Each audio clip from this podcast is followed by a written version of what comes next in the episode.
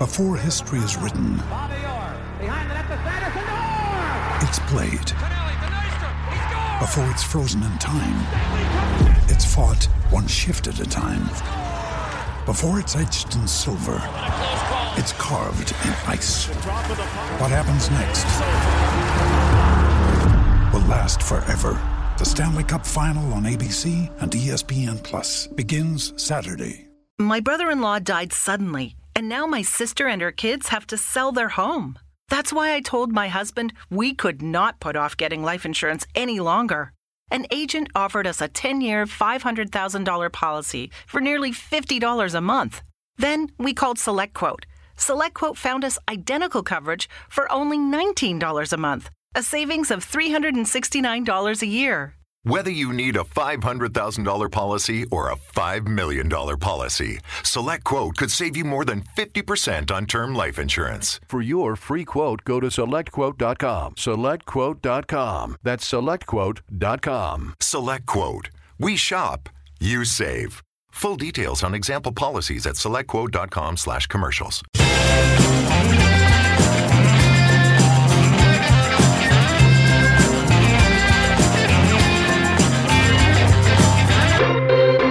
Yes, it's the Five Year Plan podcast. Hey! Pod 160. Ooh, 160. No, No, no. you're 20 out. We can do that. We can do that in a few weeks. Um, here we are 20 weeks. in, in exactly 20 weeks. Um, good maths. We are sponsored by Vector Printing. For all your print and embroidery needs, go to vector.co.uk and that's Vector with a. Okay. Okay. Correct. And we're sponsored by JCIS, the global research and brand consultancy from South London. Visit jc-is.com. Hooray! Good. I managed to get through those without completely screwing them up. Um, we are the FIP podcast. Palace beat Southampton 1 0. And joining me to chat about that is uh, James Endicott. Hello. How are you doing? I'm very well, thank you. Good. Very, Uh, I'm ve- very well, actually. you seem very chirpy. I'm very chirpy. I love it when he's chirpy. Um, Andy Street, he's not chirpy, but how are you feeling? Yeah, yeah, fine. Good. Good. And um, brilliant. And uh, Rob Sutherland, Hello. how are you? Yeah, good, thanks. Good. Also kind of chirpy. So Are you going to apologise to the listeners for your Cool. performance last week? for what? My performance? Yes. I performed okay, apart from the last 20 minutes. We got a little bit tipsy before the pod last week. Oh, we had a really? couple of- we were, we were I- I- I we were wasn't there to look celebrating- after you. I wasn't you there to look were. after We were you. celebrating Palace uh, being on a fantastic run and being sixth from the table. I mean, we'd drawn the previous match. and, and- and what what's befitting of a, a piss up more than a draw? True. No- well, nothing. we could have lost. We were celebrating a point gained. Um, but Palace did win on Saturday against Southampton. They did. Um, 1 0. The first time that Palace have ever beaten Southampton in the Premier League. Wow, that's, That's a good since start. 1993. Good start. since- And of course, that's when football was invented. yeah, yeah. So it, it's good that we, we've gone back to years Um, zero. but it, uh, but it has the last four games since we got promoted in 2013. We'd lost all of them. So certain progress against Southampton. But James, was it was it a deserved win for Palace? Well, absolutely. I think, it was. I think it was one of the best performances of the season, to be honest. It was a good team performance. It wasn't.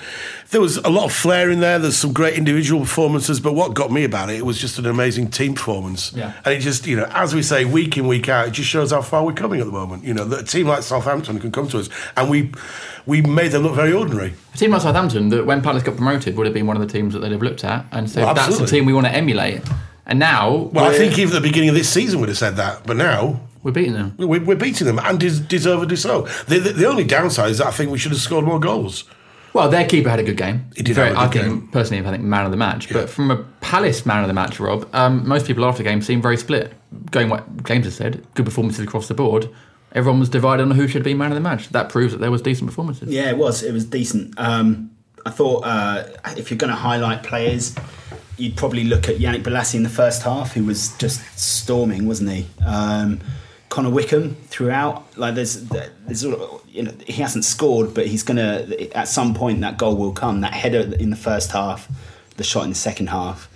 Um, both really clear chances. So I think I don't know. I think there were there were lots of positive performances throughout. Really. Hennessey had a good game. Yeah.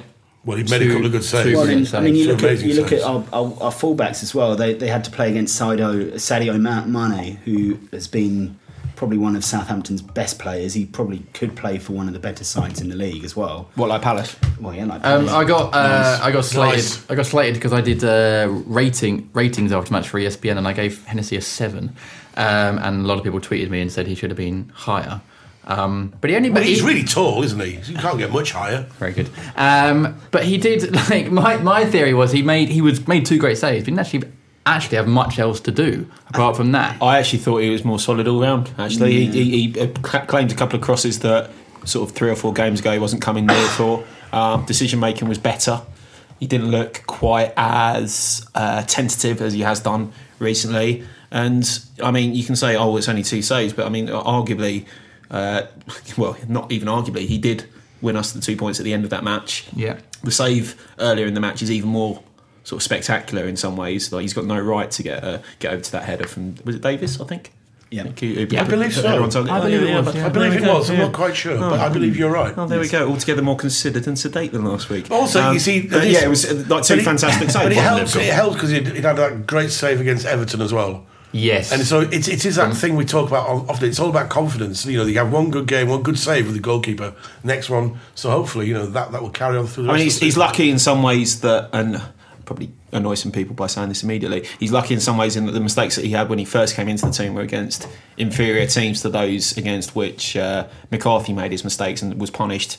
You know, straight away by Man City and by Spurs, whereas Hennessey made a couple of mistakes against uh, Watford, a couple of other matches that weren't punished quite as, as readily. But he is now, you've got to be fair to the guy, he is now growing into the role and he's looking more and more accomplished, and the defence are now looking confident in him when they weren't necessarily when he first was put into the role. And um, you, you've got, got to say at the moment that he, he is fully deserving of being the starting goalkeeper. I think that when you make any kind of significant change in terms of players that you have, so when you go from someone like Speroni to Hennessey, when you go from someone like Jedinak uh, to McArthur, maybe uh, Cabaye, and then Ledley as well, you do end up in a situation, Glenn Murray for Wickham, you do end up in a situation where there's that kind of hangover of expectation of people comparing one to the other. And and in fairness to Hennessey, I've, like, I've been critical of uh, not so much of Hennessey, but just this kind of strong belief from certain people that that Hennessey would be the better, you know, was the better goalkeeper in the squad at a time last season, even when Speroni I thought was actually doing a decent enough job, um, without actually having proven that. And and at the moment, his the way that he's playing right now is indicative of someone who is capable of our being being our number one. Has Jules been a bit harshly done by because um, whereas McCarthy lost his place for making mistakes, Jules hasn't because of injury hasn't even had the chance to come in and play and looks like third choice keeper now. I think it's probably not entirely fair, but then you look at that if you're talking about keeping players in the side when they've actually done all right, you know, if that's the focus, then Hennessey deserves to be there. But I mean, you talk about fairness. Football's not fair, is it? well, it's not. It's just you know No. you, you you're always judged on your last performances, your last two or three performances. Yeah, but Jules' Un- performances at the end of last season were very good. Unfortunately, he was injured for a while. You know, and other other other keepers have come in, and, and that's just the way it goes. You can't, you know, you your your head has got to rule your heart sometimes, and you know, we all we all think with our hearts Being Palace fans, as Hmm. been any fan of a football club, but being Palace fans, we all think with our hearts and we all love these players, you know.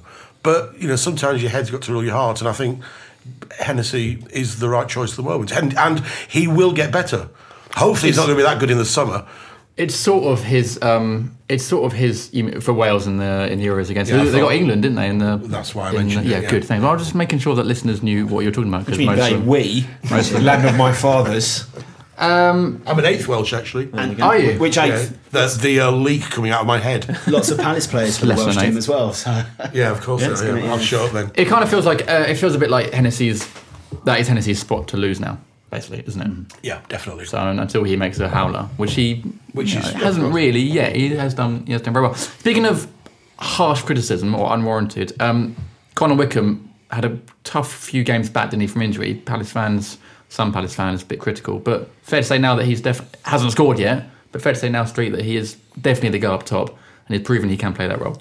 Well, again, he, he put in a very mobile performance. I, I thought he he, he kind of bottled out of a header a little bit in the second half. I think that where he's kind of cutting across the man and, and probably should have put his head in it, but the, he equally created a chance for himself where the ball comes over his shoulder, he controls it with one foot and then hits it with his left foot and forces a very good save from the Southampton goalkeeper. And again, his you know his movement's getting better with every game. He's looking sharper. Whereas when he first came back into the team, you know, the touch was a bit heavy, and as you'd expect from someone out for a few months, he didn't look sort of, you know, fully match fit. He's, he's now getting that sharpness back, and I like the look of him. You know, he's. I mean, lots of fans won't necessarily thank me for saying it, but I think in, in a lot of ways he's probably an upgrade on Glenn Murray in terms of movement, mobility, pace, even sort of first touch sometimes. Not necessarily the intelligence yet, that needs Yeah. to come.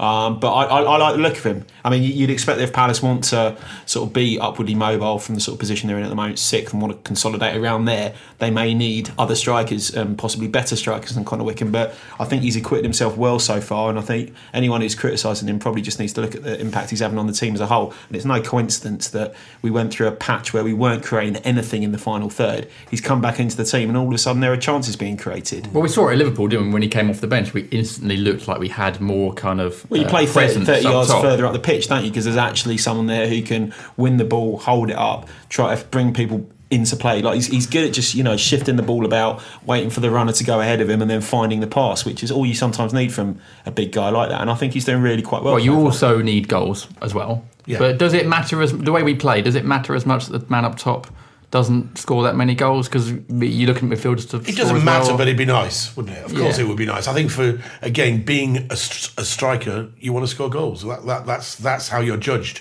You're judged on how many goals you get. It definitely matters to him, doesn't it? Yeah, well, it has to, and, and, and so it should do. It's his bloody job, for God's Well, sake. I- but it's not. It's not all of his job. no, it's not all his job. part- but it's, a part It's of it. It's part of his job. He's- He's, a centre forward. You It is score part of it, but I think the role, the way we play, and that top man, he's got to do so much more than score goals. Yeah, I mean, yeah, obviously, I agree with you. Yeah, You want yeah. him to score definitely. because I- I it agree with breeds you as well. But thanks, man. I know, well, I know. well, we'll see you next week's There's a- pod. That was There's a loving. done. There's a loving. Ah, Christmas is in the air. I know. But Oh, there is oh, there is more, so much more to that role up top, and that's why I think Gayle sort of struggled a bit because he doesn't quite offer the other stuff of that role. Fraser So Campbell, I think, has struggled. But I mean, The he- thing, the thing he did as well that, that I think he deserves some credit for is just like chasing down and putting these defenders under pressure. Um, one of the problems I think we had before Wickham came back was that we didn't have that focal point and we didn't have that bully. You know, you, you kind of need. I think Ca- Fraser Campbell has a tendency to be a little bit like that. He's, he, you know, he makes things makes lives. he's life more like difficult. a pest than a bully. Yeah, isn't sort of pesty. yeah, kind of pesty. Pesty. Annoying little pest. annoying, like a little Whereas- sort of midge. You're like, get off, get Whereas off. Wickham is a good mix of the, the kind of physical as well as just being being more mobile. Um, Yeah. and, and we fo- he forced two corners uh, against Southampton purely from putting defenders under pressure. Yeah, he did. Speaking of other strikers, though, obviously Sh- Chamakh's had a couple of cameos since Yeah, back like about injury. 45 seconds on Saturday. Yeah, exactly. It wasn't much. He played. He played a, few, a week, two weeks before that. Newcastle. Did he come on against Newcastle? No, Yeah. but he came on against About someone 15 else. minutes. Um, obviously, Southampton, wasn't it? assuming he Uh, doesn't. Sunderland. Sunderland. Assuming he doesn't break his hamstrings again. Um, do you want to see him back in the starting lineup? And where does he go in terms of positional? Well, Pardew's spoken so many times. When we mentioned it last week. We mentioned it time and time again. Pardew's spoken in effusive terms about Chamakh, and he clearly rates the guy very, very highly. Whether or not he plays as a nine or a ten, I wouldn't like to say. I, I, I suspect, given where Pardew has played him for the most part, it's probably one or the other. You know, he played as, as a nine against Liverpool. Uh, Anfield more or less, but was dropping deeper. Played as a ten in the cup game at Southampton, where he's sort of trying to create stuff for the goal machine that is Yaya Sanogo. And he, you know, he's, he's more than capable of playing either role, particularly when he's got players like Zaha and Bolasie outside him and uh, Puncheon coming from slightly deep as well if he plays with him to sort of find passes for. Like he's, he's more than capable of playing in any of those roles, and it will give us some options up there. I, per, I personally prefer him in number ten. I think he I do too. He is but I, do, to that. I think he's capable of playing nine, but I, I, I too prefer him in the number ten. Yeah. But I mean, it'd be interesting to see if he does, if he's fit enough to do it. He's then linking up with Yannick, who's hitting form, Wilfie's hitting form. I thought Punch was so much better on Saturday, one of his best games of the season so far. So it's actually quite exciting to think that you throw Chamakh into that mix. I mean, that's that's a decent five or six four. Well, play, that's isn't it? well, that's that's what you need. You need depth. You, you need you need players on the bench that want to be on there. You need you, you need that, and I think Sh- I I don't know whether Chamakh would get into this team at the moment, to be honest. But I think he'd be a, he's a massive addition to the bench, Mm. and I think that's really important. I think you know, and if if you're up two or three nil with 20 minutes to go, then put him on. You know, give him a bit of I run think around. I think it'll be great to see Chamakh back because when he first joined Palace, he was the kind of player that would lift the rest of the squad in terms of quality. Whereas now, we're we we've basically got a squad that's capable of complementing what he's good at.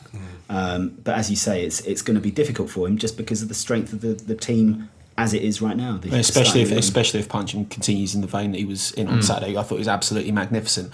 I mean, there's been talk, and as with most things, things get exaggerated. But you look at his numbers; they are down on last season a little bit, not massively, but a little bit. Like goals per game, assists per game, key passes per game, chances created per game. He's down a little bit on his averages for last season. But I mean, if he can carry on like he, he was. On Saturday, he'll surpass anything he did last season. I thought it was absolutely brilliant. He Just was- changes of direction. Oh, those little shimmies, those little shimmies in the second Oh, half where he brilliant, sort of lost three players at once. But I thought he was better when he came into the into the middle. Yeah. because we started off how we started against Newcastle, that kind of four, fluid four four two thing with Yannick in the middle, and then we went back to 4-3, 4-2-3-1 uh, in the second half, and Punch went back into the middle. And I just feel like he looks a bit more sort of comfortable in that number ten. Also, you know, I think we spoke about it a couple of pods ago, and this may be just a bit of a mad idea. We were saying that maybe Punch wasn't playing so well this season because he's felt a little bit in the shadow of Cabaye and sort of taken away that sort of shine that he had. And, you know, he had a major interview in a national newspaper on Saturday, I think it was in The Guardian, Hmm. which is a great interview. If, if anybody's not ready, you should try and look Other it up newspapers online. are Other newspapers not available. Probably not available. But and I just think he was, you know, and and you know how how, how people were. He'd have, he'd have seen that it was on people's br- breakfast table or on their laptop on Saturday morning, reading about his love for the club, his love of South London, and he just he had to go out there and prove himself that day. He had to prove himself. Again, he was the centre of attention that day when he went out. Most people would have read that article. I just think you know. Players need their ego stroking, and He and definitely he does. definitely does Yeah, more than most, actually. definitely. And I think that was a real for me. Whether I'm slightly off kilter with this one, but I think that's probably got a little bit to do with it. I mean, I think obviously it's a it's a manager's job managing those egos, and I think you look at players Yeah, like well, Wilf as well. well, yeah, Wilf, but- yeah, Wilf yeah. is similar. and We've seen Pards do that with dropping him and bringing him back. But the Puncheon and Cabaye, there is they can play together definitely. Oh, without doubt, there is yeah. there is a way to get the best out of them, surely, isn't there? The both of them. Um, I thought certainly I, Puncheon. I, I, wrote a little bit about it um, for the five things we we learned piece that I do, and I kind of feel like with Puncheon, uh, you know, his stats might be down, but I think in part that's because Cabaye is taking some of that responsibility from him. You know, he's no longer that kind of focal, pivotal player in our midfield because he doesn't get the ball as much because Cabaye does that, and and that's fair enough. But what Puncheon then has to do is basically make himself a bit more available and, and do the good things that he does anyway, which is mm. the the you know get the skillful things right. They can play together. They're completely you know especially if Cabaye is playing is intent on playing that deeper role, then someone like Puncheon is exactly the kind of player that you want playing alongside him or just ahead of him because that that's the person that you want to feed the ball to. The thing you've got to remember is that you know these are top level te- top level athletes and top level footballers, but they will sometimes just fall out of form. I mean, we had we had Steve Browett on the pod probably about two years ago, and we were saying, well, uh, it was a time where things were just not going so great.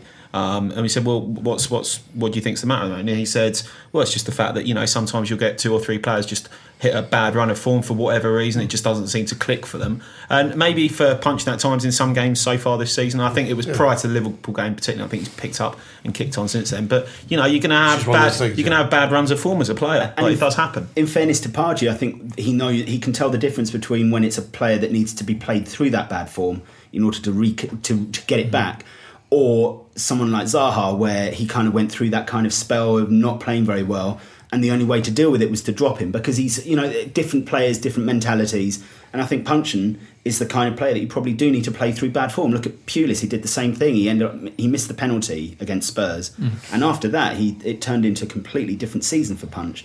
I think it's the same in this case. Is there any particular reason or any reasoning behind why he does seem to have a slow start and a better second half, or has in the last two years, or was that just completely random?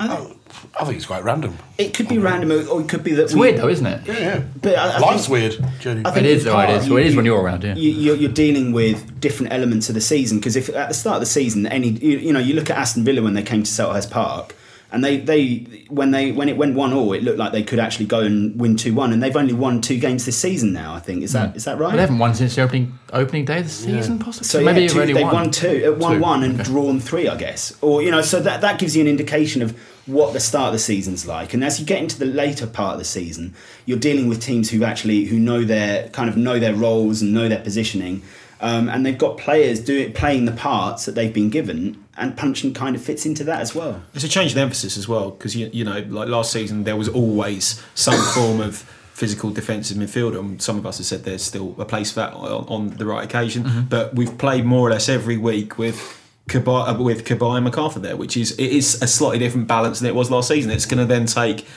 you know, a slight adjustment from various players, and we went through a period where we weren't creating a lot in terms of open play chances, and we weren't really doing a great deal even from set pieces in the final third. We, we spoke about it, didn't we? We had a run where we scored like one goal from open play, Yeah. and we were reliant upon penalties and the odd corner. Now, now we're starting to create more chances, but that, that's you know it's just the nature of adjusting your team around and trying to make them better, and that those players getting used to having. Uh, an influence like Cabaye at the base of the field, getting used to playing with Cabaye and McArthur rather than Jedinak being there to sweep up at all times. You know, that they're, they're adjusting. I think it'd be a bit harsh to put it all on Puncheon being out of form. Maybe it's just him adjusting to Yeah. the, the, the changing team as well. And, you know, that they've all had to do that. And we, we, we, we're talking about Puncheon being out of form, and yet we're sixth in the table. Yeah. You know, like this is this is probably Well, I think you can't say that he's out of form after seeing him on Saturday. No, anyway. no, exactly, This is this is easily for me personally. It's the best best Palace team I think I've ever seen. You were saying earlier about clubs. You get to the stage of the season, clubs know their role in the table and stuff. So, what's Palace's role now? Well, exactly. What Where- is where our role? we? Because we wouldn't be expected to be We here. We don't in know December. what our role is because we've never been here for. It's, well, it's, Never been it's here for a long weird, isn't time. it? Pardew's even talking about fourth place. Really? Like he's he he even. I mean, that's he's rid- even that is ridiculous. But it, it's it's ridiculous. It sounds ridiculous. But he was saying that Arsene Wenger mentioned eight clubs, and he felt that Palace are probably the ninth club out of that, and that he's probably not that, that someone like Wenger isn't giving Palace the kind of credit that they deserve. But if you're like that is what we're talking about here, and I mean, in fairness, 26 points, that was the same points total that Newcastle were on when Pardew left them. So things can go drastically wrong, but Mm-hmm. right now, doesn't look like it, does it? Certainly the way we're playing, because we're playing very confidently. Um, speaking of a player playing confidently, Yannick on Saturday, he's learnt to cross. He, He has, suddenly. he's, well, he's learned to cross. He's sort of learned not to do too many mm, running around with his feet and falling over the ball and not mm, running over too many. He just seems to be. a Little, he seems to have grown up quite quickly, to be honest. And again, it's a, it's a confidence thing. He's scoring goals. Well, he's making goals. But boy, he, he's really crossing. Good on him. But, but is, Yeah. is that in part, do you think, that because we've now got someone like Wickham who is who is right in the centre, ready for that kind of cross to come in? Whereas with Gayle, you'd end up often seeing him kind of drop to, to the D. I think there's a bit of that, but I also kind of- think there's a little bit. I think he sometimes doesn't go past that extra player. No, you're right. He'll, he'll, if, if he doesn't realise, you know, he's he seems to think a little bit more. It's not all about his feet moving over the ball and all, Mm. everybody going, "Wow, he's brilliant!" But I just wish he'd make a bloody cross. He doesn't do that anymore. He seems to just he's seems to have cut down on the on the techers, as they say in young people's land. is that modern Young people's land. Worst theme park ever. I mean, I, um, I, I thought his, his his assist for the goal was particularly intelligent play. Yeah, you know, was saying, yeah. he's, he's received the ball, he, he's won himself half a yard by sort of not backing into Fonte because it wasn't clearly wasn't a foul, but like wins himself a little bit of space, puts Fonte back on his heels, then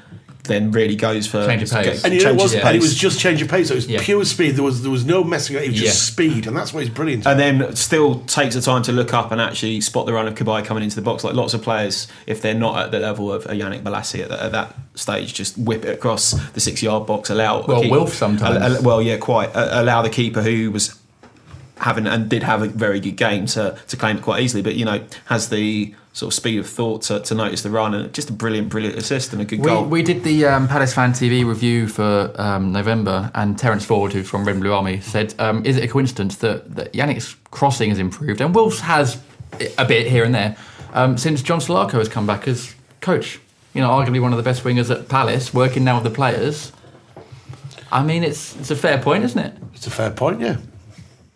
Okay, moving on to the next. Does no, no one think that? Does no one think that might be? Well, they don't that might be invite us to the uh, training ground, do they? We, we don't know how good he is at, at teaching crossing, and we don't know whether it's just that Yannick and Wilf have played themselves into some. I don't know. You know, yeah, it's it's it, you know it's a coincidence. Yes. Now whether the two are related, it's you know it's a debatable point. Possibly, possibly Right. not. But I, I We think are it's- on a podcast, I, but so I let's think debate it's- it. Well, I think it's more to do with the fact that y- that Wilf and Yala are growing up, growing into the team, and just working out just to how how to play and, and how not to. You're not in the playground anymore, you know, and I think that's what they're they're, they're learning very quickly. Mm-hmm. And maybe John's had something to do with it, maybe he hasn't. I don't know, but you know, he was a great cross the ball, Salako, no doubting it.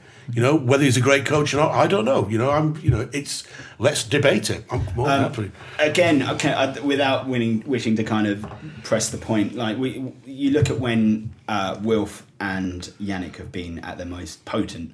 Uh, it was with Glenn Murray in the side. You know that kind again that focal point that having someone in the box or having the the, the, the understanding that there is going to be someone in the box to cross to makes a massive difference to how I think wingers operate. Because because uh, ultimately, when you've got someone like Dwight Gayle in, in mm. in attack, or even you know Fraser Campbell as well, a lot of the time, I, like just from a Sunday league perspective, if you're if you're a winger and you're thinking that guy's not going to score if I cross it, Hmm. I'm going to try and do a little bit more and maybe create a chance myself. Much like when we used to play with Andy Street on Sunday League. I remember those days. Uh, I was a footballing genius ahead of my time. It was a bit like when Lombardo played for Palace, just two moves ahead of the rest of the team. Two moves at all times.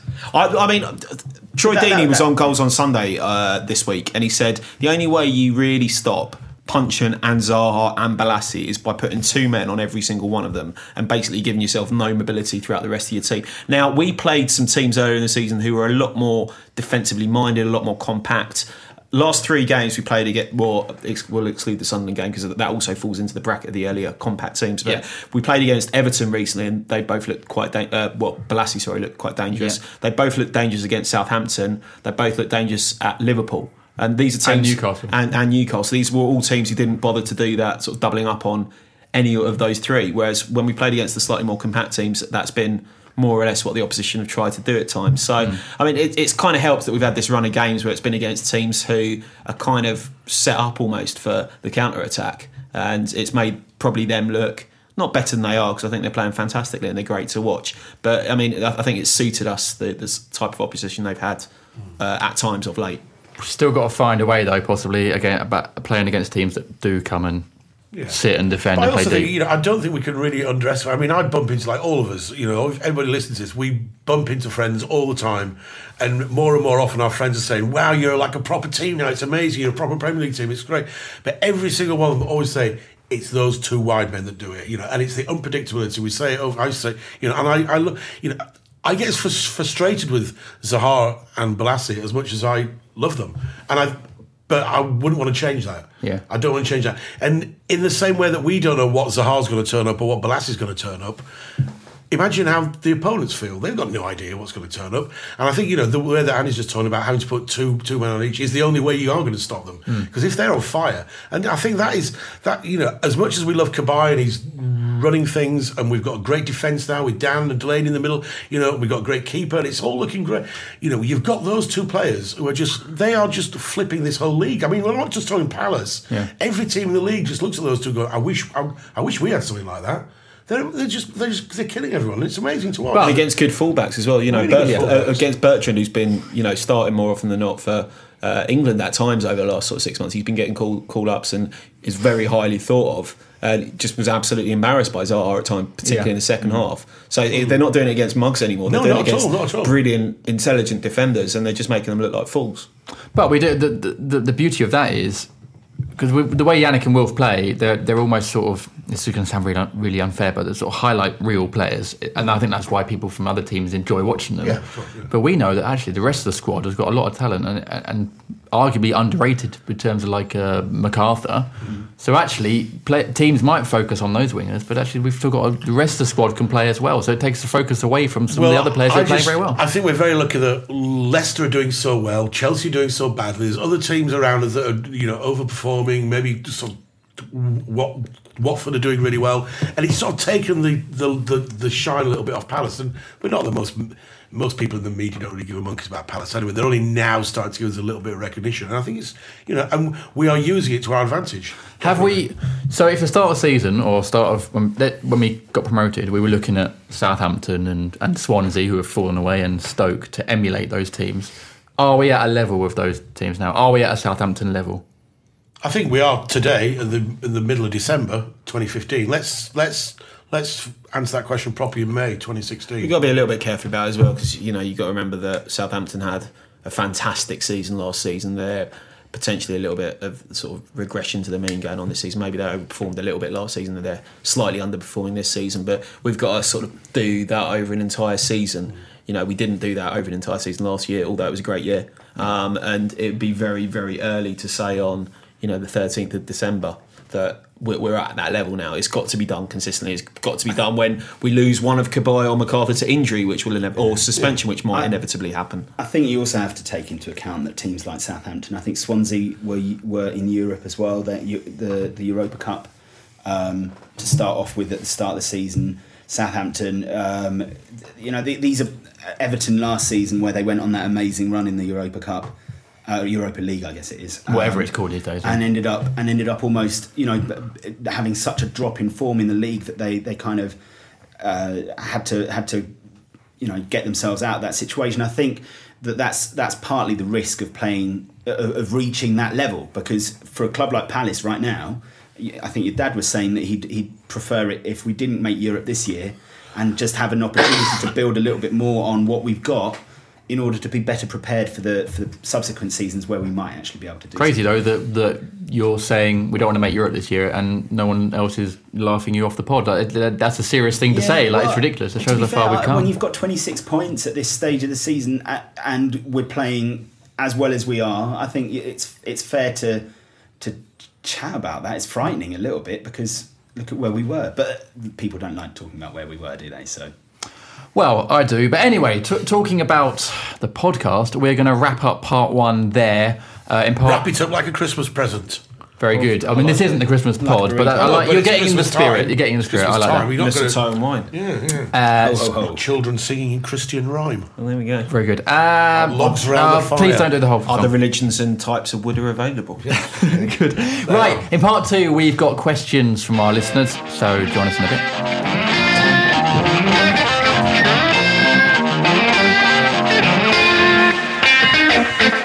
Welcome back to the Five Year Plan podcast. The pre pre the podcast Christmas Eve pod. No, it's not. Is it? Advents. Christmas Eve, Eve, Eve, Eve, Eve, Eve. Anyway, nearly, nearly Christmas podcast. Um, we are sponsored by Vector Printing for all your print and embroidery needs. Go to vector.co.uk. That's Vector with a. Okay. Okay. And uh, JCIS, the global research and brand consultancy from South London, owned by a Palace fan. Oh, there we go. Right. JLS, did you say? JCIS. JLS. Who is JLS? JLS. It's a band, isn't it? They're, they're one one of of the the ones that Emma signed, I think. they one of the ones that you signed? No. no. Uh, anyway, no, not JLS. Uh, J- although I think they split up, but if they do want to sponsor us, they are welcome to give us some money. I think uh, one of them is a Palace fan. I think that- Really? yeah, I think Oh, okay. Actually, in fact, actually, I'm not even making that up. Brilliant. I think that's true. Yes, I am making it up. No, anyway. I don't know who I am anymore. oh god, I want to be a real boy. Oh god, lost it it's one of those podcasts. Um, okay, uh, JCIS are our sponsors, and their website is jc-is.com. Um, right, shall we crack on with questions from our listeners? Yes. The first question comes from Paul Lawrence. Hi, Paul Lawrence. Hello, Paul. Paul says, um, with the Harris Blitzer investment deal hopefully getting done this week, and he's put in brackets, SP told me, so apparently Steve Parish told him that. Um, do you think this will impact the January transfer targets? Now, there's been, Andy, a little bit of um, progress there, hasn't there? Well, uh, showing that Palace fans are always uh, a little bit too eagle-eyed and perhaps have a little bit too. eagle-eyed. Oh, very, very good. That's what I did there. You It's- didn't even know you were saying that, did you? I, I, I did, and then I sort of checked myself, and then thought, no, I'm going to go ahead with the awful hackneyed pun anyway. It Um, worked, it worked. Thanks, I, I thought so. Uh, just showing how uh, attentive Palace fans are. There was a company registered by Harris and Blitzer, well, registered with them as directors, with its registered address as Selhurst Park Stadium. And that's about all that you can infer from that. You know, it's probably highly likely that a company registered at company's house in the last week with its registered address as Selhurst Park Stadium with only Blitz and Harris as the directors is probably going to be involved in the investment somehow. There you Can go. I just uh, Blitzer at Christmas, like Donna, Yeah, the- Cupid. He- You're, you're talking about reindeers. yeah, what is Yeah. this? That's what you're talking about. Blitz, so you're saying that Blitz is going to be delivering Where's presents? uh, Rudolph? All you need A is Rudolph, financial- and then we're a, He's San- gonna- Santa's yeah. taken over Palace. yeah, He's going to yeah. deliver a, a financial present at Christmas, hopefully. Okay, um, that was horrible. Um, but the question was, will it Im- impact January transfer target? I think Steve Parish has been in the press in the last few weeks to say that it, it the money is actually going to go towards development of the stadium rather than the January transfer market. Um, There might, that might just be a way of you know discouraging selling clubs from basically pumping up the price, knowing that there's a shed load of Yeah. additional cash there. I mean, you, you would expect because I personally think there are, and I'd, I'd imagine lots of Palace fans would have different opinions on which areas, but I think there are areas of the squad that need to be worked on if you if you want to sort of consolidate that position around where it is. where do you think should be worked on? I think you need another striker, don't you? Because whether or not you think Connor Wickham is the right choice or not, when he's out, we looked a lot less effective. Mm-hmm. I think if Cabaye or McArthur get injured, then we're in a little bit of trouble. So I would like us to get an upgrade on, on, on personally on, on Jedinak, who I think's legs are starting to go. Um, I think a bit cover at centre back. You know. And- there's there's a few positions. Enders, you said there was a quote from Pardew today in one of the papers about um, Yeah, he was saying it was in uh, it was in uh, the Guardian today. It was a quote. Um, he was talking about Yohan Cabaye, um, saying that um, how well he's fit into the team, and that it's great that um, a player of that quality that, that that Palace can attract a player of that quality. Yeah. And he said what we need is another one, maybe two of those players, and then we'll be a really good team. Ooh, I mean, that is that would be fantastic, wouldn't Just it? another two Yohan Cabaye. Yeah, it's just easy, easy. yeah, we'll just go and get them in. Well, I think I think the investment um, from from the two reindeers um, basically. You're will- going to have to let that drop. Sorry. yeah, 'cause people will be listening in at that point and Um, won't get it. Yeah, I think that the, the investment from those two will actually potentially free up some of the, the money that, that might have been earmarked for the stadium. You know, like the, the, it's ba- the, the Mm-hmm. I mean, we all love likelihood Selhurst, but it, it It's it- gonna need to it. take us on to that next level. Yeah. It needs development. Good. Well, it'll be very exciting to have a bigger, bigger Selhurst with more seats, and hopefully fans will come along and fill those seats. Um, You'd expect it to be all completed before Christmas, though. I think. Yeah, oh, definitely. oh, I yeah. think meant the stadium development for a second. I was like, No, oh, that'll yeah, be very he does. quick. No, he does. Those are right. very quick He builders. oh my word! Very quick Did you know that um, uh, back in whenever it was, fif- 1950 something, um, when the Arthur Wait stand was being built, So the 1960s. Palace, Palace either couldn't afford enough builders or something, whatever, or needed help, and so Pal- lots of local Palace fans came along and helped clear the rubble and start community building spirit. the. It stand. was just after the war, though, so it was that real community spirit, wasn't Isn't that it? fantastic? It's amazing, Great. yeah. Palace fans building their own The stadium. 70s. It was the fifties, he said. In the 60s. He said the fifties. 50s. It was oh. like the end of the fifth, just- it was just 50s, after middle of the the war, 50s like or something. 15 years yeah, after it's a really old 50s. stand. It's a 15 years. Fifties. Right. Next question. What are you talking about? Next question. Confused? You will be after this episode of the FYP podcast. 160. Next question. CIS. Yeah. Okay. Next question is from David Fraser.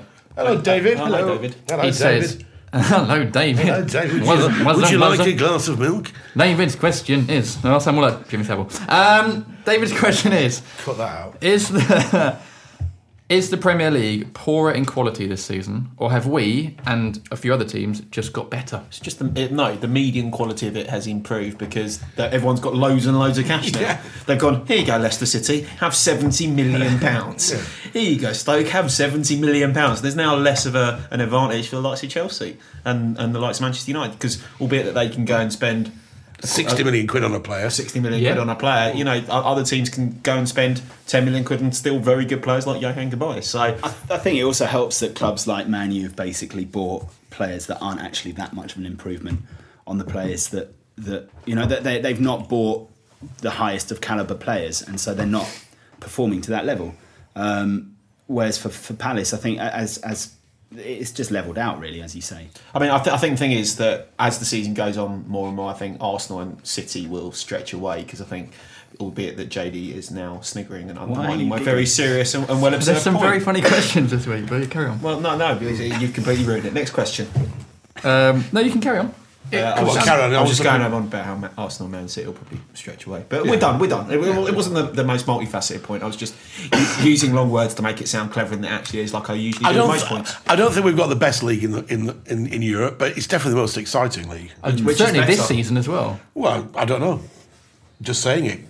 Well, I think you'd look at Spain and you'd say that the top two are better than anyone in our Top league. two, easily. yeah, yeah, And yeah. you'd look at uh, the Bundesliga and you say the top one is better Yeah. than anyone in our league. But And I think France, the top think one. The top one again is probably better than a lot of people in our a lot, a lot of teams in our league. But I think in terms of average quality, I, I don't think there are many leagues that Yeah, are you as, don't- as equal. Yeah, but you don't know much about the Belgian league, do you?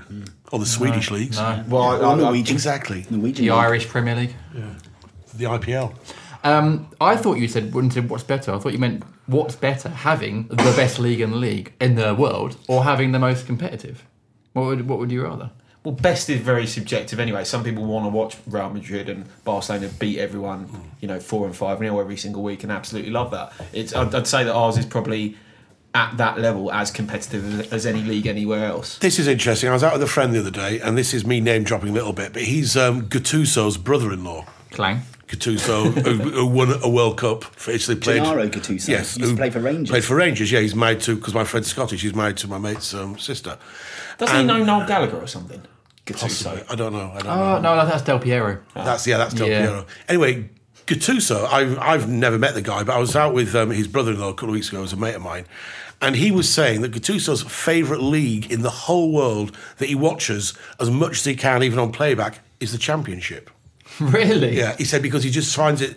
He said it's so on a level that all Yeah. the teams are so. He goes, and also the prize is so massive. Yeah. that the competitive nature of the championship is what. And it's it's not necessarily the skill level; it's more the competitive nature. Mm. And I think it's, I'm saying that to prove the point about the Premier League. It's the competitive nature of the Premier League that I Mm. think draws us all in. The fact that you can get.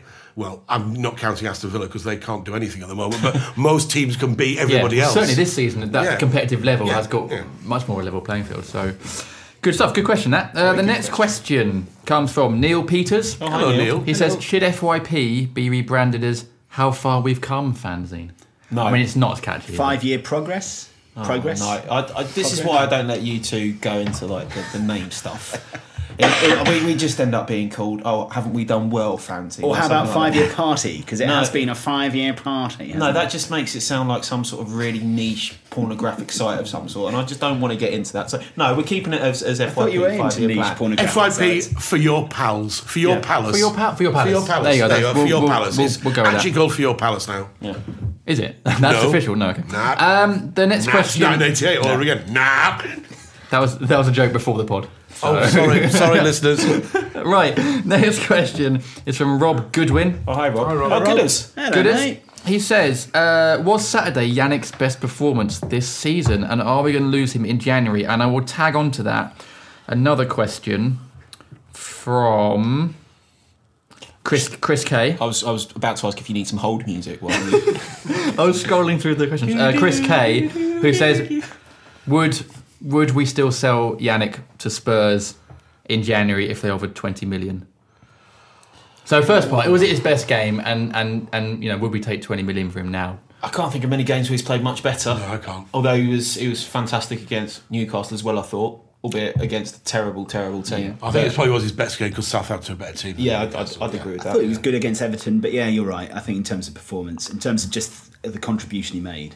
I mean, in, in terms of selling it, uh, this point's been made ad nauseum on sort of Sky commentaries and stuff recently. That medium level Premier League clubs are now under less pressure to sell. You know, Everton were offered forty million quid for John Stones, and albeit that he's a very good player, didn't feel the need to take it because they've now got so much money coming in from the TV deals that it's kind of outweighed in terms of benefit of taking the cash now, uh, keeping the player, and then getting the money in from the TV deals. So, I, unless Yannick really disrupts for a move and goes, no, I don't want to be here under any circumstances, and you can't see why he'd do that when he's playing well and he looks happy now and he mm. looks a bit more settled than he did a couple of months ago. I'd, I'd just be incredibly surprised. I also don't think the club would say, "Oh, 20 million, that's a good deal. Let's let's take the 20 million." Because, as you say, Andy, they don't need the 20 million. when you just got the two American guys yeah, about and to also, and also, there's so much money now in the Premier League from TV deals and all that. And you're right. You know, it goes back to the first, or the second question, whatever it was, about how it's getting slightly more of a level playing field. You know, and it's and, And also, that where are you going to? You're not going to find anyone that has the impact Yannick's having at the moment for 20 million. Anyway, really, like And and who's gonna who's gonna try and bid for him? Like when you look at who who would be competing against Spurs, who are we're level on points with right now. Um, who, despite you know they've had more goals, but then also who do that? Who would they want to bring Yannick in for? Who does he replace? I think it's I, I hate the thought of selling someone. I hate like the Yannick. January transfer window. Oh, to be oh, it's honest, just it's Yeah. I'm not a fan either. Yeah. Just the thought of selling one of our one of like the, one of the players that makes you stand up, Yeah. and and you know encourage make make going to Selhurst Park worthwhile. Definitely. Just the thought of selling someone like that. also it's one of the players that's been on the journey with us from from the bottom of the championship all the way here. Oh, well, Boy, what a you, journey. Now you all know how, how I felt when Stuart O'Keefe left. Yeah, yeah, I'm, I'm with you. Let's yeah, not I'm with you open on that street. can of worms. Uh, the next It's all right, question. Andy, don't cry. It's. Next question comes from Daniel Hakola. Oh, hello, Hi, Daniel. Daniel. Hi, Daniel. Um, he says, which Palace player or players do you think would be the best coach after finishing as a player?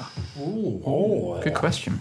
really good question. Um, I've never really thought about that. I haven't either. Damien Delaney, perhaps, just because of the kind of his experiences, what he's gone through. Didn't he say on this very podcast that he didn't want to go into coaching? Oh, maybe. I don't know. I can't remember. But, I Did he? think, I can't in remember. ter- if you're looking for characteristics, Certainly character, yeah. character in terms of leadership. He's got a leadership qualities. Uh, in terms of experience, he's gone from being playing almost at the lowest level to playing regularly and well at the highest level. Mm-hmm. Why not?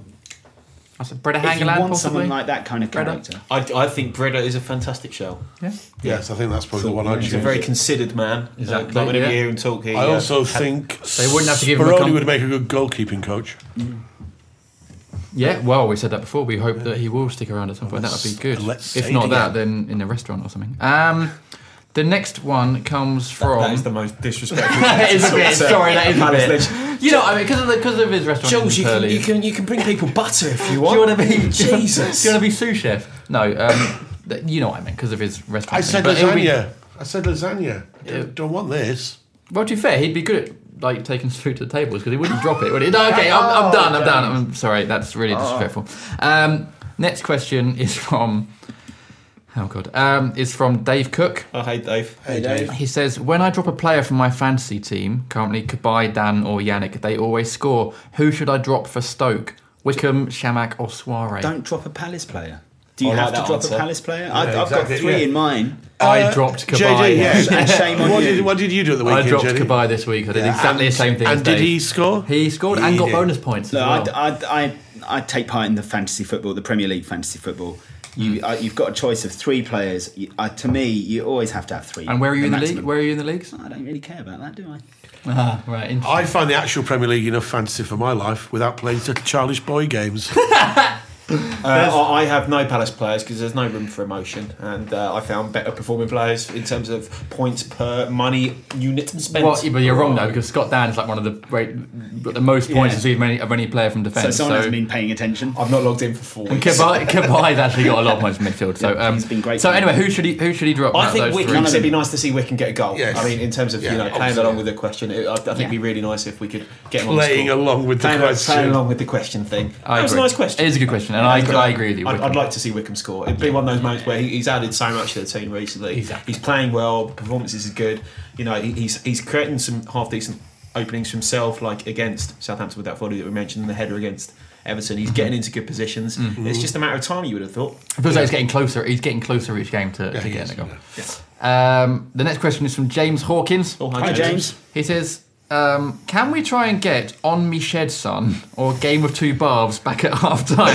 this Yes, is very random. please. What's what's the best half time entertainment you've seen at Selhurst? We, we had this conversation a couple of weeks ago on the pod, and I was saying my favourite one was when the, the Monday Night Football first started on Sky TV, and there were two giants blow up sumo wrestlers that used to come on at half time and fight each other. Do you know the best One bit? from each team. Fantastic. The best bit is that wasn't even supposed to make it onto the pod. We hadn't started that part yet, but we found it so amusing hearing you rant on about sumo wrestlers. Oh, yeah. that we actually included it. My favourite one was uh, when I went on and did the halftime thing and had to get it over the hoarding and fell on my arse.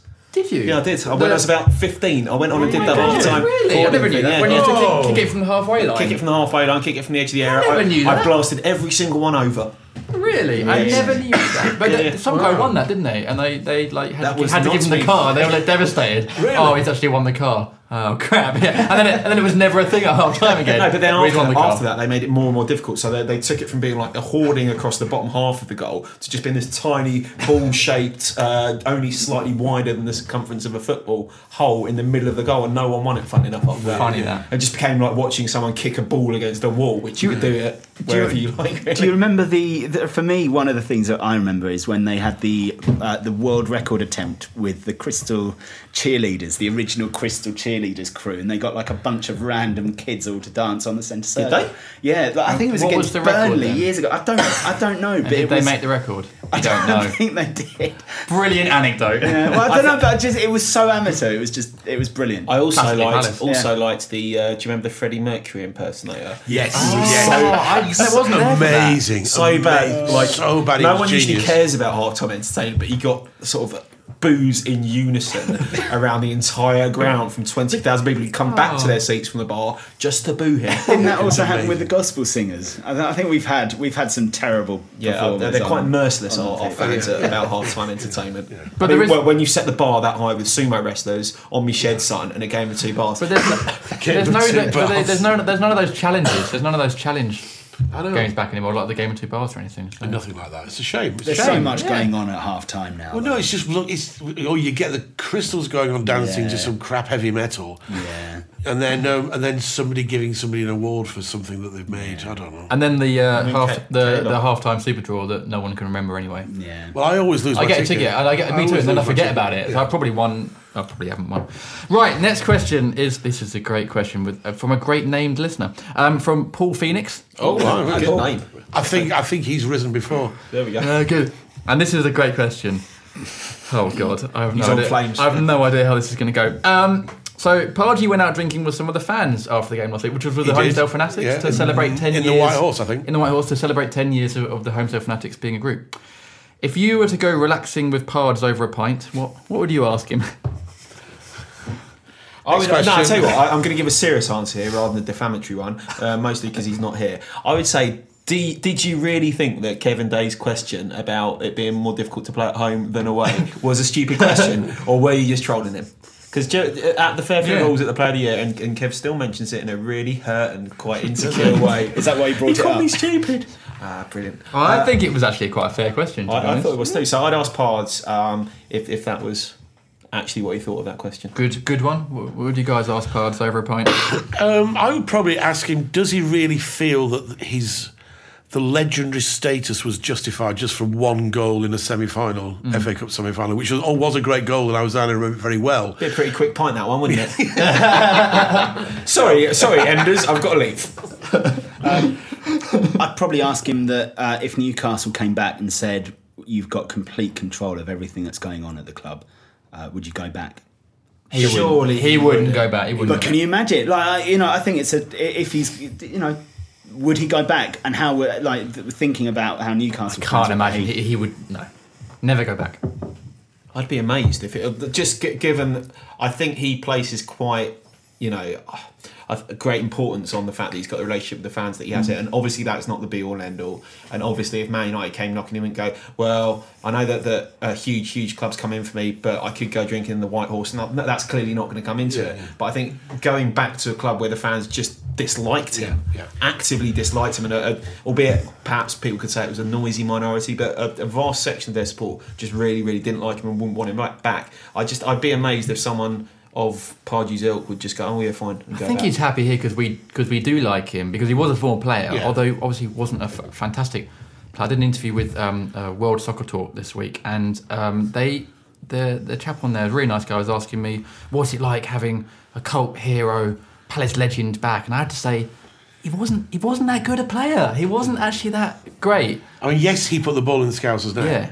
And, you know, that was But a lot of people were- outside the club seem to think because he's a former player that he's Yeah, this a kind of. Palace legend, and he Yeah. sort of wasn't really. I Wasn't guess really. I guess the other question you could probably ask him if I might Is the put England job. I don't think you England get to a second question Well, just if you just the the England job. I don't think you would. But just the England job, because because you know to some extent you could argue that this Palace uh, exercise is is in some ways a PR exercise as well, because he's trying to do you know he's doing all the right things the right way, isn't he? He's, he's building up a good relationship with fans. Yeah. He's showing a kind of a level of uh, professionalism that, that he perhaps would would himself admit that he didn't really show at Newcastle, especially with regards to other managers, other players, you know, headbuttings and whatever else. Yeah. Um, I think this is, you know, He has said that a few If- weeks ago if- that he, he would like the England job. and he's didn't he? also said that he'd he'd only, like he'd only job. he take it. He'd only take it for, for you know one tournament. Right. So then, you know, what would you say? Would he take the I job? think that would he come I, back to I'll be honest, Rob. I think that would be a better question than the Newcastle Yeah, one to lead with. To be honest, Yeah, I didn't really think Well, about well that. you, you can warm him up with the Newcastle Right, question. good. Then, then his expectations I'm be sure- really low. yeah. Like, am I going to go back to a club where they wanted me out for two years and where I hated it? yeah. Oh, now you've asked me the England question. Okay, yeah. But it's an ego thing as well, though, isn't it? Like he, he, he you know, It's interesting, for him, it'd be an interesting challenge to go back to somewhere like Newcastle and having another go at trying to convince them that he's actually a better manager than they thought he was. It certainly it would be a In my humble opinion. Good. Okay, right. Two more questions then before we wrap up. Uh, the first one's from Andy Lee, Hi, Andy. Hi, Andy. and he says, um, "This is."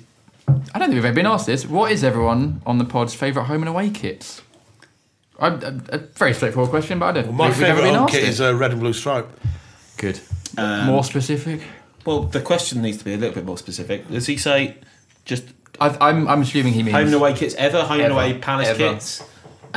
Uh, doesn't even say Palace, but let's assume Palace. Okay, River Plate away from 1972. Good kit. Very good. Yeah. Very, Um, very retro. To be serious, I think the favourite favourite home kit would be the uh, the Adidas one. The Bayern Munich think, one. yeah, I didn't yeah. like the that kit Lombardo. at all. Yeah, it I- was probably classy though. Like Lombardo was it was brilliant watching him in that kit. And then uh, away, I, I still think the, the the evil sash, the black with the red and blue stripe. I love that. uh, Admiral Sash Home from Oh, 80, strong was one. it 81 or 79? Something, 79, I think. I think mine was yeah. 79. Uh, no doubt someone will tweet me abusing me for getting that wrong. So apologies in advance. But the Admiral Sash for home, away.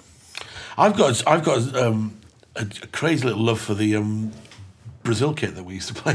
I was gonna because say it was the same just so yeah. mental. It was just so mad that we wore a Brazil kit Well, I for like, away I, games. I, I, liked it. I, I quite like any it. of the any of the yellow away kits we Yeah, have. yeah. I've a bit of an affinity to. I think they're, they're, they're really nice. I think it's fair to say and we seem to Palace do well in the away, No, the no, yellow one, don't I've- we? I've always- Since since um, CPFC 2010 took over, I think it's fair to say that the majority of our kits have actually been really nice, especially compared to the Jordan. I didn't like the half and half one. No, really. Yeah, I wasn't I- a massive fan of that. it. I The, wasn't a the Basel kit I thought looked terrible. But that was made up for with the uh, Evil Sash away kit. I'll, I- I'll, I'll, I'll have to agree. my favourite home Sash. kit ever. Compare that to like the area kit where we had that weird triangle thing. Yeah, some of those were awful. terrible, yeah. yeah, really Um, shocking. I like the by minute one, but I I love the uh, FA Cup final shirt Yeah. or that shirt we wore for a couple of years. That What, one. the away one? No, the uh, not the Bumblebee one. No, no one likes that. the um, one the, game and one game It's just turned into the Virgin man. Bukta. Is it Buk- Virgin yeah. Oh, it's just gorgeous that one.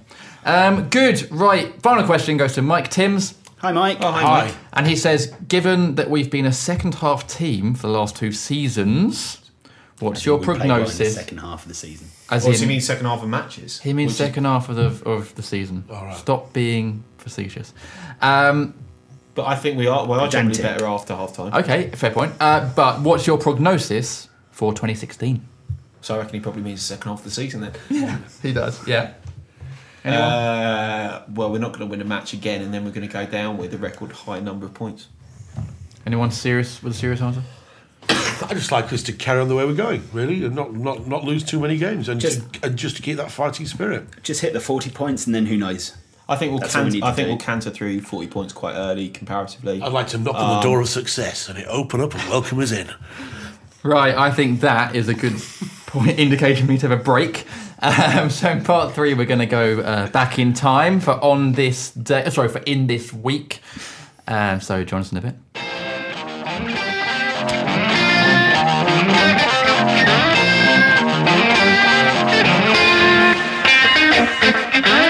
Welcome back to the Five Year Plan podcast. There we go. There we go.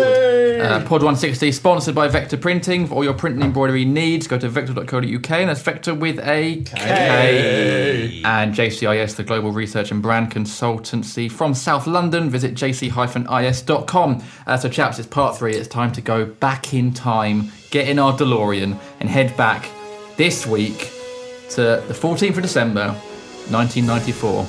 Oh. As you know, I'm I'm using Neil McSteen's brilliant On This Day book of Crystal Palace to, to reference these. I think Neil might have been stuck a little bit for the 14th of December though, because um, he had only two updates. Are that Chris Coleman played for Wales against Bulgaria, Look, I've told you before. Stop dissing Wales. and that the, in 2001 the Selhurst Park Club Shop stayed open till 9 p.m.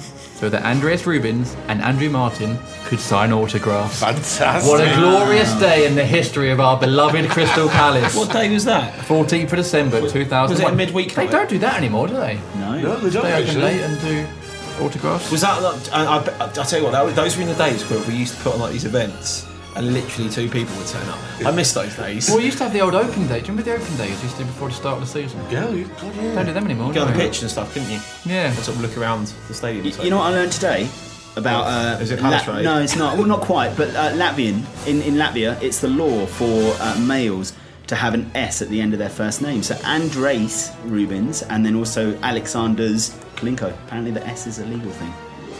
Wow. That- I didn't know where that was going to go, but I'll be honest, it used That is a that was actually quite interesting. You- yeah, you can make that palace. Well, You brought that back at the end. Ru- uh, Rubins was um, Maybe I'm Latvian.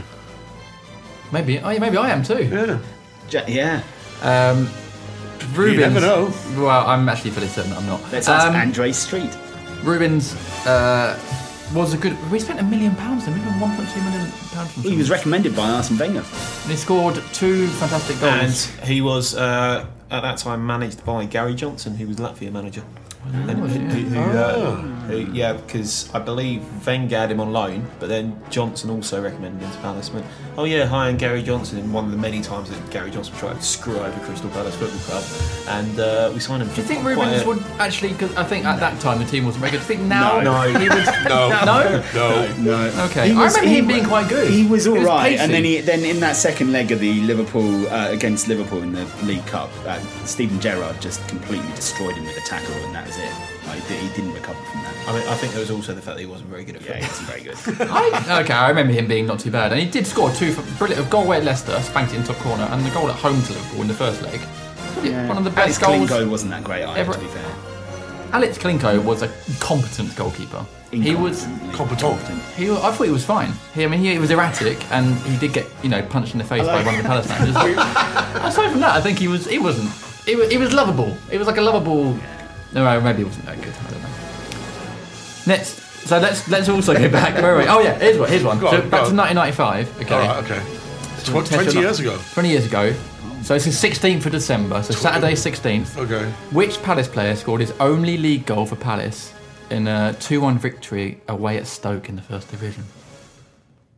1995. We spent quite a lot Was of money Gareth on him. Taylor? It was Gareth Wow, Taylor. well done. Well done, Street. Gareth Good knowledge. Taylor's debut, I think, was also Dougie Freedman's around Dougie Freedman's first. In fact, Gareth Taylor's debut for Palace was against, I think, Stoke at home, which was Dougie's first home game. Dougie made his, I think, debut for Palace against Birmingham away the game before. So there was That's like a new new strike force at that point. But and obviously, one of them went on to become a Palace legend, and the other was Dougie Freedman. no, pa- Dougie, of course, went on Yeah, to be a Palace yeah. legend, but uh, Gareth Taylor faded into obscurity. Did you? Did we get it from Bristol? Gareth Taylor? Did he go from, where did Uh, go? Bristol Rovers, Bristol I Rovers, think. wasn't it? Yeah. And I, I think his, his uh, so he was so bad for Palace that after he scored that goal, he had blonde hair, didn't he? he did Yeah. have It's a bit blonde, of a blonde, look. Blonde look, blonde Yeah. locks. Yeah. After he scored that one goal, they actually various fans got together and printed a I saw Gareth Taylor score" T-shirt. His dad was at a match thereafter and went, "That's just really offensive. I, I take deep, deep, What? deep offence at that because there Really? were all these lads walking around in these. Gareth, I, saw saw Gareth Gareth- Taylor score." So they had T-shirts. done. It wasn't. I want to know if anyone has still got that I T-shirt. I want, I want one of those. Oh, I, yeah, wasn't, I if, wasn't if, there. if but- anybody's got one of those T-shirts, could you please um, take a picture of it and tweet it? That'd Yeah. be great, yeah. I tell you what, anyone who can tweet us a photo of them in a I saw Gareth Taylor score t-shirt, we'll give a free fanzine too. Can we do that? Yeah, yeah, definitely. Yeah. There we go. Um, Excellent. Yeah. And and it was against Stoke, who Palace play on Saturday. he was abs- he was absolutely terrible. though. He was abs- absolutely, absolutely terrible. Um, His last dad's one. probably listening. He'll be deep. Yeah, his dad might be there. Sue me. Right. Last, last one then. Uh, we're going back to the 19th of December 2003 Ooh. when Ian Dowie was officially appointed as Crystal Palace manager Oh, those heady days. and uh, turned things around. But the next day, 20th of December, uh, Kit Symons took charge of the team Anyone know who we played that Reading. Day? Con- yeah, Reading. Wow. Um, score for Palace. Yeah, uh, 3-0. three three nil. Scorers. Uh, Julian Gray scored, I think, didn't he? Did he come back? He, was that the game? Oh no, that was Forest, wasn't Johnson definitely scored. Yeah. Did he score two? Uh, I'll be honest, it's not written down. Round- round- I have absolutely, I have absolutely no idea, to be honest. but possibly. This is a good section, isn't it? At the part of this one. But that I mean, think but Ra- you remember, do you remember that? scored. I it can- makes you realise. I, yeah, I was, have I no was up memory. in. I think I was up in Scotland at the time, and I actually flew back for it. Well done. Um, it makes you 20th of December, and then Palace were, must have been in the bottom three at that point, or already certainly around We were there. very and then we got playoffs at the end. Makes you realise what a great That run result, that second half but of the that, season that was. result basically. Uh, most Palace, some Palace fans think that that result was was essentially all Kit Symons, and Kit Symons then helped us get all the way into the playoffs and win the playoffs. And Well, it I was think, I think that, of that result probably Ian was Dowie Kit does- as soon as he picked the team no, for that match. But Ian Dowie doesn't didn't deserve any credit for the promotion that we got because Kit Symons was Recently the been sacked by Fulham, hasn't he? He has, Kit, yeah. unfortunately. Poor guy. Yeah. But uh, obviously, certainly set Dowie on his way and, did. and was a pivotal win in that season. Yeah, absolutely. Good, right? Well, there you go. That's uh, that's our in this week done for this week. Some uh, some good ones there. Um, in the final part of the podcast, we're going to look ahead to the trip to Stoke. So join us in a bit.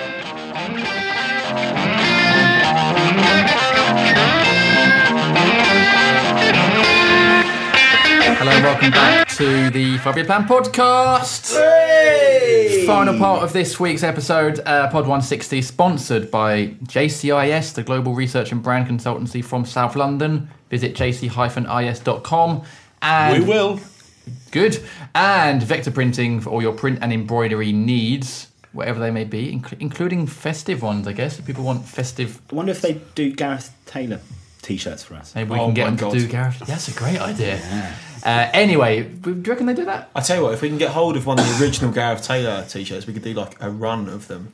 I mean, it wouldn't really, out of context, it wouldn't really sort I of think make they, they would sense. sell, you know, sell literally, But right now, it's a great idea. sell literally as many as our EPPP t-shirts, Which, um, i.e. three. Yeah, which are still in my parents' garage. Um, Vector, uh, their website is vector.co.uk, and that's Vector with a. Okay. Good. Okay, so uh, the next game for Palace is away at Stoke, uh, where we won last season uh, with a very, very good win, 2 1 win. Uh, this season, I feel might be a bit trickier because Stoke are, well, they're playing fantastic, Rob, aren't they? They're really progressing the. Um, they are. They're, they've got some really good players. Um, but the interesting thing is, actually, I, I, my company are based uh, in Stafford, were based in Uttoxeter, so that's quite close to Stoke. Um, and I've got quite a few work, uh, colleagues who are Stoke fans, um, and and some of them, like the majority of them, said that they're so inconsistent at the moment. Okay. Um, the game against West Ham, where West Ham were missing some players, like missing key players, they just couldn't score, and so uh, he, he reckoned that Palace might actually end up getting another result. Um, really? But they, yeah, was, they, the seem to be quite strong at home. They beat City 2 0 the other day, didn't they? And were very, very, fairly good. They're just. They're sort of doing what we want to do. They're getting away from their classic Stoke play of, of quite direct. They're, they're spending a lot of money, which they before on players, and they they seem to be evolving quite quickly, don't they? Well, yeah, I- you know, the, the team that signs the likes of Shaqiri and has Bojan in their team, and like they're, they're not the players that we archetypally would have associated with Stoke, but they've still got the strong core that they've always had with players like Huth and, and Shawcross at the back. You know, it, it's it's never an easy game up there, and Manchester City found that the other day. They've, added some sort of pace and flair and uh, sort of attacking intent to that solid base, but they're still they're still a difficult team to play against, and I think we'll not get as much mileage from sort of set pieces and those types of opportunities against them as we will do against other teams because there are two giants in the middle. They're always ready to head everything out. So you need to be a little bit more intelligent. But there's space to play against them in. You know, City were particularly terrible. I mean, City without Vincent Kompany this this year. Look, it's it's like night and day between mm-hmm, how good they are with him in that team and how bad they are when he's injured. And again, in that match, they looked at sort of sixes and sevens, and Stoke showed that if you make basic defensive errors, they'll punish you. And we, we don't tend to make the type of, which is great to say, considering we're comparing ourselves to the team that's probably going to win the league, but we tend not to make the sort of mistakes that City do when Kompany's not in that defence and when having to deal with likes of sort of Mangala and Otamendi being their first choices. I, I think it will be a tight game again up there, and it will be uh, probably the odd goal that ends up deciding it. We play. I, I feel it might be quite similar to the Everton game, which is where we, I think we'll be on the the back foot for periods. I think I think Mark Mark Mark Hughes will know that the threat's coming down the flanks as well, and I think Yeah. he'll try to shut Zaha and Yala up definitely Mm. because he's you know as much as I don't like Mark Hughes, he's quite clever. But they, they try. You know what though? They tried to play that kind of game against us last time, didn't they? And it didn't work because he ended up with Glenn Murray. You know, we went a bit more direct, and Glenn Yeah. Murray nodded it on and ended Wilf, up with yeah. And Yannick won the penalty, Yannick won the penalty. So I think it's it's going to be wasn't a penalty. interesting because it'll be you know it's one of those things where. Um, I think Palace can change and adapt their game as much as Stoke would to, to us, and uh, Pardew loves playing some surprises. Would you, would you, if you guys were Pardew, would you play the same team that started on, on Saturday against Southampton, or like the Everton game in, a- in a change that was forced because of suspension? Would you bring in someone like like Jedinak or Ledley? Um, is it a kind of game for someone like that, or, or would you keep it the same? I guess the question is who would you drop for for for Ledley or? Well, obviously, Wilf was suspended for the Everton game, so that's why he Yeah. came in. But what would you I, guys am not do? sure. I think the thing, the, the biggest risk for us is that you've got players like Arnautovic and Shaqiri and Bojan, and these are players that love getting the ball and running. You know, they, they're they're just they're essentially like the equivalent of Wilf and, and Yannick, but in a more central way. And I think that that is probably the biggest risk that we're playing. That you've you've got to kind of shore up against that. But then again, we've got McArthur and Cabaye, and uh, you know we've spoken about Cabaye playing a, a slightly more deep role. But that they're they're very good at that. So it's going to be, I think, I don't know. It's it's tough, isn't it? It's it's going to be difficult to predict. We might we, we might see McArthur and Cabaye less going forward. I guess if you have got the likes of Shaqiri in that lot breaking, I they're think going to have more. Shaqiri's injured at the moment. Is he? Oh really? He's not been playing recently. I don't know if he's back in time, but you know, e- even without him, they've got Afellay, they've got Bojan, and it's, it's almost like I'm reading from their team sheet from the last match. And they've got, they've got Van Ginkel, so you know that that they're, they're they've got some decent attacking players, and um, they'll, they'll show some decent intent. I, I don't see them being any better than a an, an Everton, for example, who Hmm. we played against recently. I don't think they'll be quite as dynamic as them in the, the final third, and I think we've got enough to get either a draw or a win up there. It's just about making sure that, that you don't make any mistakes from set pieces and that you actually try and get them down the flanks because I, I don't rate their fullbacks particularly highly. I don't think they're bad, but um, you know I'm not, not the hugest fan of Glenn Johnson. and Well, I don't think anyone is, but um, we're not. That's I the think thing Glenn about- Johnson is. Well, you'd imagine so. yeah. Um, this Palace team doesn't seem to make. That's the thing about this Palace team. They don't seem to make massive mistakes. Like they're, they're always in games, even under pressure. I mean, there's, manage there's stay the in. odd individual mistake, but that's but that's human error, you know. Yeah, but, uh, but I don't think They the- don't go missing. You know what I mean? I don't think the teams. I don't think we. Hmm. I don't think we've gone out there and been so tactically inept, or the whole team has not performed. so we're, we're always in there. We're always in there with a shout. I think that's our. I think that's our biggest strength. We're helped by the fact you've got characters throughout the whole side. Like we, you know, we keep labouring the point, but but people like Delaney are the kind of people that will hold people to like will hold teammates to a certain standard. And if you're not switched on and you're not, you know, you're not paying attention, they'll they'll let you know ultimately. Um, but I think it helps for Palace that we have the, the this strong spine of a side again. You know that we've got we've got Delaney, we've got Dann, we've got all the, right through the middle, Cabaye, McArthur. Up front, you've got Wickham. That that's a really strong spine, and if you can build on that, then you know we've got the tools that you need to, to break down a, a team like Stoke. They're going to be difficult because I think since Shawcross has come back, they haven't conceded. Right, Um, good stat. But they're going to be. They'll be worried about Palace. Everyone talks about how Palace are good away from yeah, home. They're going to be worried about Without us, question. especially Yeah, bearing last season's result. And if you can keep them quiet for, for half an hour or so, then who knows? Um, so I mean, we've got after them, we've got some winnable games coming up. But a point of Stoke, are you happy with that? yeah, I point think would so, do. yeah. yeah. yeah, I think so. I, I, I- I think if if you've got the choice of going, going for three, No, then but you're I'm, I'm, do I'm it. saying, given how how they've been playing this season, They've got you- dangerous front four. I think a point at Stoke would be a good result. It's it's, Yeah. it's a stadium that not that many teams come away from Yeah. with a win. Albeit I know we did last season, but like it's not it's not. Well, that especially that this, especially at the moment. Yeah, exactly. Good. Okay. Um, there you go. That is that's the end of this this podcast. Next week is the Christmas podcast Oh, really? With a very special guest as well. So um, Thanks, guys. not not you. guys. um, so Thanks a lot. so that's it. Uh, yeah. So Okay. n- next time you'll be hearing from us, listeners, it'll be the Christmas podcast. I'm looking Um, forward to that. so Rob, thanks for joining us. As always, thank you. James, Thank you very as much for asking me back. You well, you keep coming back No, on. no, like Um, a bad penny, you know. And Andy. What? Thanks for, thanks for being here. It was my house. I didn't, didn't have much choice, Fair then, point, did I? point. Um, listeners, we will be with you next week for the Christmas podcast. So see you then. Bye. Bye. Bye.